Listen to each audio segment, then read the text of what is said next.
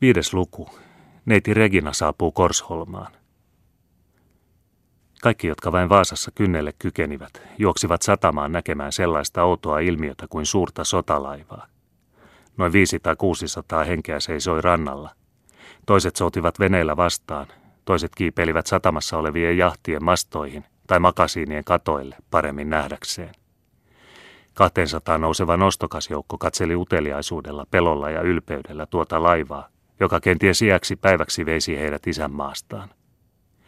Heidän takanaan seisoivat äidit, sisaret ja morsiammet, vuodattaen vetrehiä vesiä kohta tapahtuvaa eroa ajatellessaan. Linnan isäntä Ulf Sparre oli Ruotsissa. Hänen lähimiehensä, vouti Pietari Tuun, otti vastaan tulijat yhdessä saapuvilla olevien päälliköiden kanssa. Nostoväki muodosti kunniakäytävän, ja Maria Eleonoran päällikkö tarjosi kohteliaasti käsivartensa neiti Reginalle, saattaakseen hänet Korsholmaan. Mutta sillä hetkellä tunsi ylpeä neiti olevansa vanki. Hän hylkäsi upseerin tarjouksen ja kulki yksin, ruhtinaallisen ryhdikkäänä, ja ainoastaan vanhan palvelijansa seuraamana ohitse sotamiesten ja läpi aukeileva väkijoukon. Noin outo tapaus pani koko pienen Vaasan kipenöitsemään uteliaisuudesta. Tuossa tuokiossa syntyi ja levisi mitä kummallisimpia huhuja neiti Reginasta. Muutamat väittivät häntä itävaltalaiseksi prinsessaksi, keisarin omaksi tyttäreksi, joka oli joutunut vangiksi ja nyt tuotu tänne talletettavaksi. Toiset olivat tuntevinaan hänet kuningatar Maria Eleonoraksi, mutta mitä olisi hänellä Korsholmassa tekemistä? Sen saatan minä sanoa teille, kuiskasi hyvin tietävän näköisenä muuan politikoiva porvari. Hän on tehnyt salaliiton kuningasta ja valtakuntaa vastaan, ja sen tähden teljetään hänet nyt Korsholman linnaan. Ei ole asia aivan niinkään, virkkoi toinen, joka kotiin palanneelta sotamiehiltä oli saanut kuulla kuninkaan henkeä vastaan punotuista vehkeistä. Hän on, lisäsi hän aralla äänellä, ikään kuin peläten, että asianomainen sen kuulisi. Hän on muuan nunna, jonka jesuitat ovat palkanneet kuningasta tuhoamaan. Kuusi kertaa on hän antanut kuninkaalle kuolettavaa myrkkyä ja kuusi kertaa on kuningasta unessa varoitettu juomasta. Kun hän seitsemännen kerran tarjosi hänelle myrkkypikarin, veti kuningas miekkansa ja pakotti hänet juomaan oman sekoittamansa myrkyn. Mutta kuinka hän voi nyt sitten olla täällä ilmielävänä? Ilmielävänäkö, innostui kertoja ollenkaan hämmästymättä. Kuka sen niin tarkoin tietää? Sellaiset olennot voivat teeskennellä mitenkä tahansa. Niin, niin, ettekö muista sitä menneen talvista hollantilaista, joka söi sulaa lyijyä? En sano mitään minä, en sano, mutta katsokaa vain tuota mustatukkaista nunnaa. Sehän on kalpea kuin ruumis. Onko hän antanut kuninkaalle myrkkyä, kuului vapiseva naisääni kysyvän. Se oli Meri, joka sydän sykkyrässä oli keskustelua seurannut. Mitä te siinä loruatte, virkkoi siihen mua merimies, joka oli tietävinään enemmän kuin muut. Kun minä olin keväällä Straalsundissa, minä näin siellä nuo samat silmät. Tyttöä vietiin silloin Tukholmaan ja muuan hänen vartioistaan kertoi minulle koko asian. Hän on espanjalainen noitaakka, joka on myynyt itsensä paholaiselle saadakseen seitsemän vuotta olla maailman ihanin nainen. Katsokaa vaan häntä niin näette, eikö paholainen ole sanansa pitänyt. Mutta varokaa itseänne, noissa silmissä on jotakin mustan kiiluvaa, joka polttaa. Kun se sitten pääsi niin kauniiksi kuin nyt näette, meni hän Ruotsin leiriin ja antoi kuninkaalle lemmenjuoman, niin ettei kuningas nähnyt eikä kuullut muita kuin häntä seitsemän viikon kuluessa. Se oli kenraalien mielestä synti ja häpeä, koska vihollinenkin ankarasti ahdisti. Ja silloin ottivat he hänet eräänä yönä vangiksi ja lähettivät hänet tänne istumaan loput seitsemästä kauneutensa vuodesta Korsholmassa. Onko kuningas häntä rakastanut, kysyi Meri vavisten. No, se on tiettyä. Onko hänkin rakastanut kuningasta? Noiden naisten sitä pitäisi kaikki tietää. Mitenkään helvetissä minä voisin sen tietää. Paholainen on kavalampi kuin muut ihmiset, se on varma se. Hän on antanut kuninkaalle kuparisormuksen, jossa on seitsemän ympyrää sisäkkäin ja kolme kirjainta kanteen kaiverrettuna. Mitä hittoa, mistä sinä sen tiedät? Kirjaimista en tiedä, mutta nuo seitsemän ympyrää olen kuullut. Meri hengitti syvään. Se on vielä hänellä, virkkoi hän itsekseen salaisella riemulla. Meri oli taikauskoinen niin kuin kaikki muutkin siihen aikaan. Ei johtunut hänelle mieleenkään epäillä noitaakkain, loitsujen ja lemmenjuomain olemassaoloa. Mutta eikö tuo vieras tummaverinen tyttö, joka rakasti kuningasta ja jota kuningas rakasti? Eikö hän ehkä kuitenkin ollut syytön niihin kauheihin tekoihin, joita hänestä kerrottiin? ja tuo unhotettu naisparka alkoi kiihkeästi toivoa päästäkseen lähenemään tätä salaperäistä olentoa, joka oli kuninkaan niin läheisesti tuntenut. Ei ollut aikaa arveluihin. Muutamien tuntien kuluttua täytyi merin palata kotiinsa. Hän rohkaisi mielensä ja seurasi vieraita Korsholmaan. Tuo vanha vallien sisässä oleva rakennus oli kaunista näköalastaan huolimatta synkkä ja kolkko. Kun linnan päälliköt alinomaa muuttelivat ja ainoastaan aika ajoin asuivat paikalla, oli tuo kaksikerroksinen kivirakennus siihen kuuluvinen vankiloineen raskaan ja ränstyneen näköinen. Koko rakennus oli enemmän vankilaan kuin mahtavan päällikön asunnon kaltainen. Paikan synkkyyttä lisäsivät vielä sen nykyiset asukkaat, ankara Marttarouva, hänen vanhat piikansa ja muutamat vangit, ynnä parrakkaat vanginvartijat. Jos Kustaa Adolf olisi muistanut, missä kunnossa linna oli, ei hän varmaankaan olisi lähettänyt nuorta vankiaan noin mieltä masentavaan paikkaan. Marttarouva tiesi odottaa nuorta vierastaan, jota oli kuvattu hänelle vaaralliseksi, turmeltuneeksi naiseksi, ja jonka viekkautta vastaan eivät mitkään salvat ja muurit riittäneet. Hän oli sen vuoksi neiti Reginalle ja hänen palvelijalleen varustanut asunnoksi pienen, pimeän kamarin oman makuuhuoneensa takana, ja päättänyt sadoin silmin vartioida tytön pienimpiäkin liikkeitä. Rouva Martta oli pohjaltaan rehellinen, kunnon nainen, mutta samalla tuikea, itsepintainen eukko, joka oli kasvattanut kaikki lapsensa koivunoksan avulla ja aina luuli heidän tarvitsevan lisää.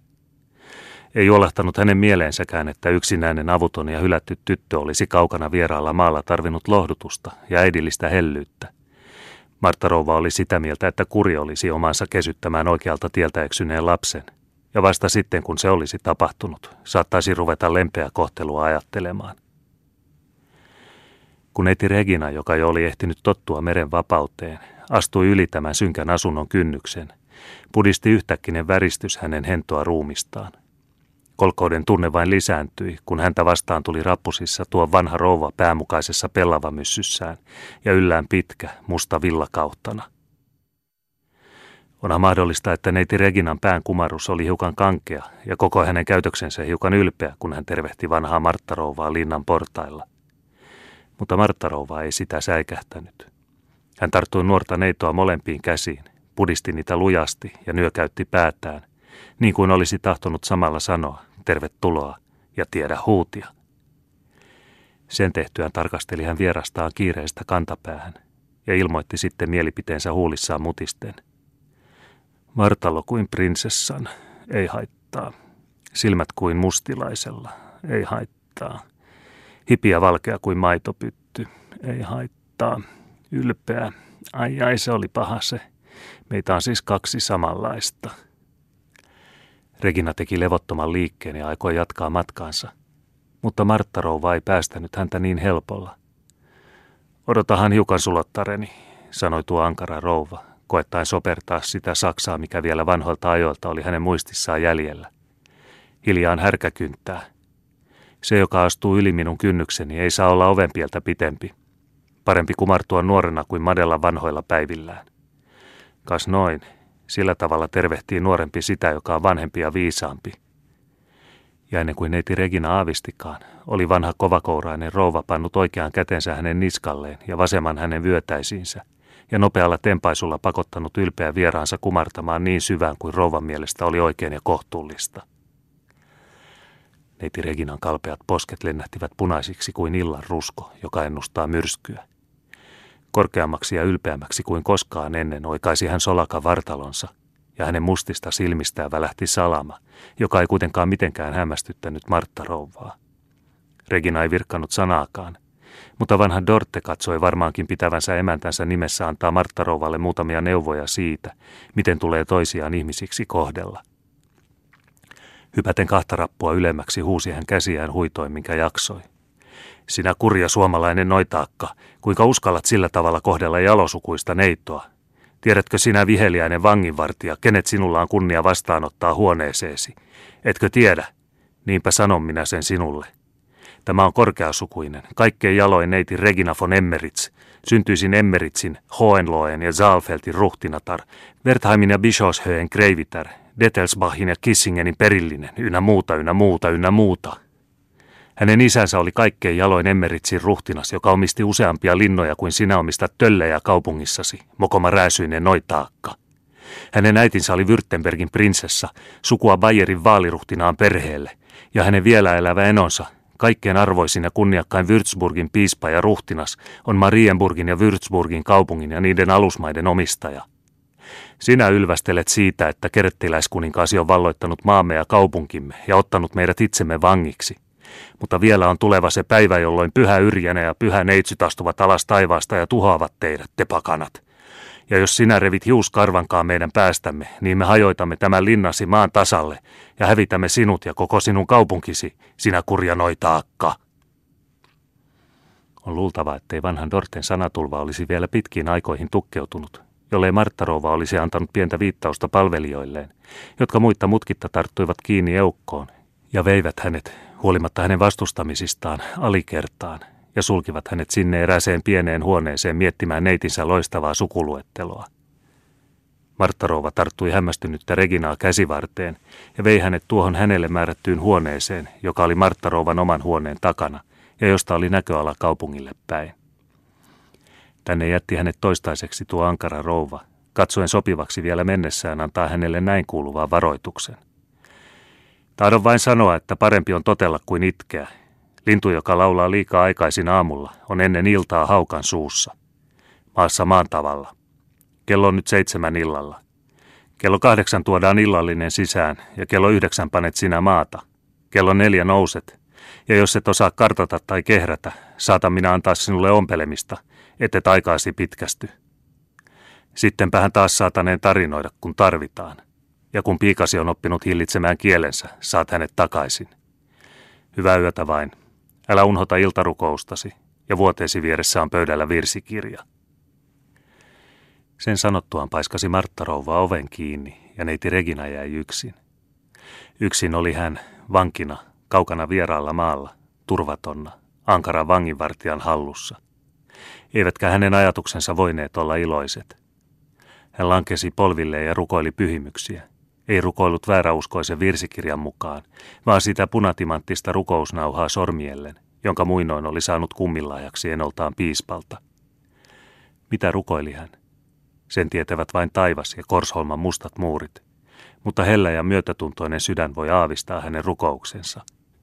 Hän rukoili pyhimysten apua, uskon voittoa ja vääräuskoisten kukistamista. Hän rukoili myöskin, että pyhimykset kääntäisivät Kustaa Adolfin mielen yksin autuaksi tekevän kirkon puoleen, että hänestä, Sauluksesta, tulisi toinen Paulus. Lopuksi rukoili hän myöskin vapautta ja suojaa itselleen. Ja tunnit kuluivat. Illallinen tuotiin sisään, mutta hän ei sitä huomannut. Neiti Regina katsahti ulos pienestä ikkunasta. Siitä näkyi iltauringon kultaama maisema, tyyni lahdelma ja sen kimmeltävä pinta. Ei se ollut tämä maa tuo rehevä Frankkien maa, jossa rypäleet nyt juuri kypsyivät.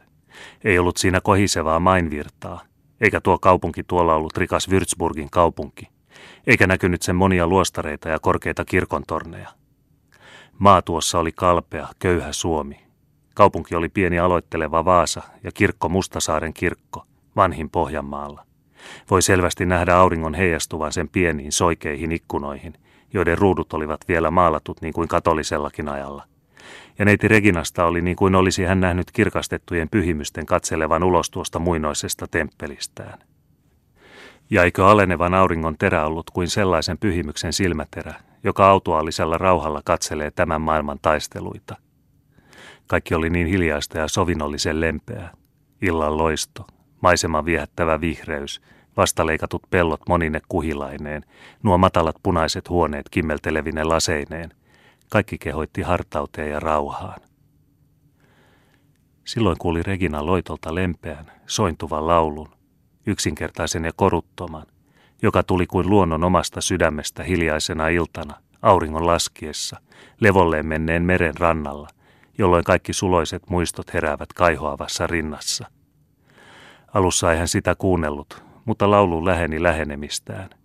Milloin heikonsi sitä jokin eteen sattuva seinä, milloin koivuryhmä, milloin kuului se taas vapaasti, korkeasti ja kirkkaasti, ja lopuksi voitiin sanatkin erottaa.